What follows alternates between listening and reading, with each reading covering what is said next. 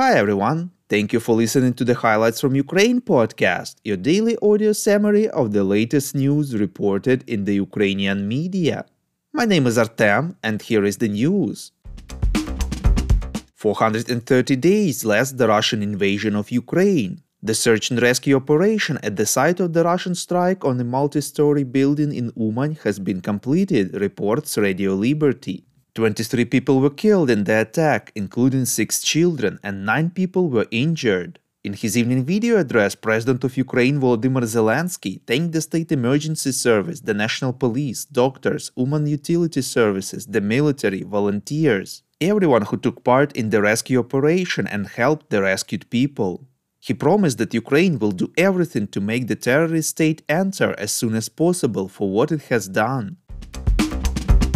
Volodymyr Zelensky announced that the next week will be quite important from the point of view of the struggle for justice for Ukrainians and for punishment for the terrorist state and all its war criminals. He specified that they will be about creating a tribunal for the crime of Russian aggression.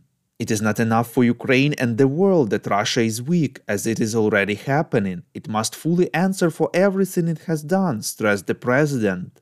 Zelensky informed that Ukraine is also preparing new sanctions against individuals and companies involved in Russia's defense industry and against foreign entities. President Volodymyr Zelensky is confident that Ukraine cannot delay the campaign to liberate its territories until partners provide F 16 fighter jets, so the counteroffensive should begin earlier, reports Ukrainska Pravda. In an interview with Scandinavian journalist, Zelensky said that we still have a few months before starting training on jets, but Ukraine won't wait and will begin sooner. The president added that Ukraine has been preparing for a counteroffensive. He believes that the counteroffensive will be a success and Ukraine will finally liberate its territories, including Crimea. However, it requires weapons to preserve more lives. Zelensky said that there were moments when Ukraine's partners were letting the country down regarding supply and equipment. At the same time, he emphasized that there should be no fear of Russia's reaction to the provision of the aircraft. The worst thing has already happened. They did begin a full scale war, stressed the president. The Supreme Commander in Chief also stressed the impact of the weather on the start of the counteroffensive.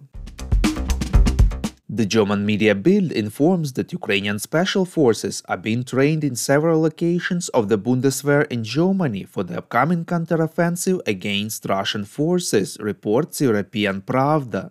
They are taught to conduct local urban battles and operate behind enemy lines. In order to increase the chances of Ukrainians winning, the attack on entrenched opponents is also practiced. In general, a four digit number of Ukrainian soldiers have been trained in Germany, in particular, a three digit number of crews of Leopard 1 tanks over the past week.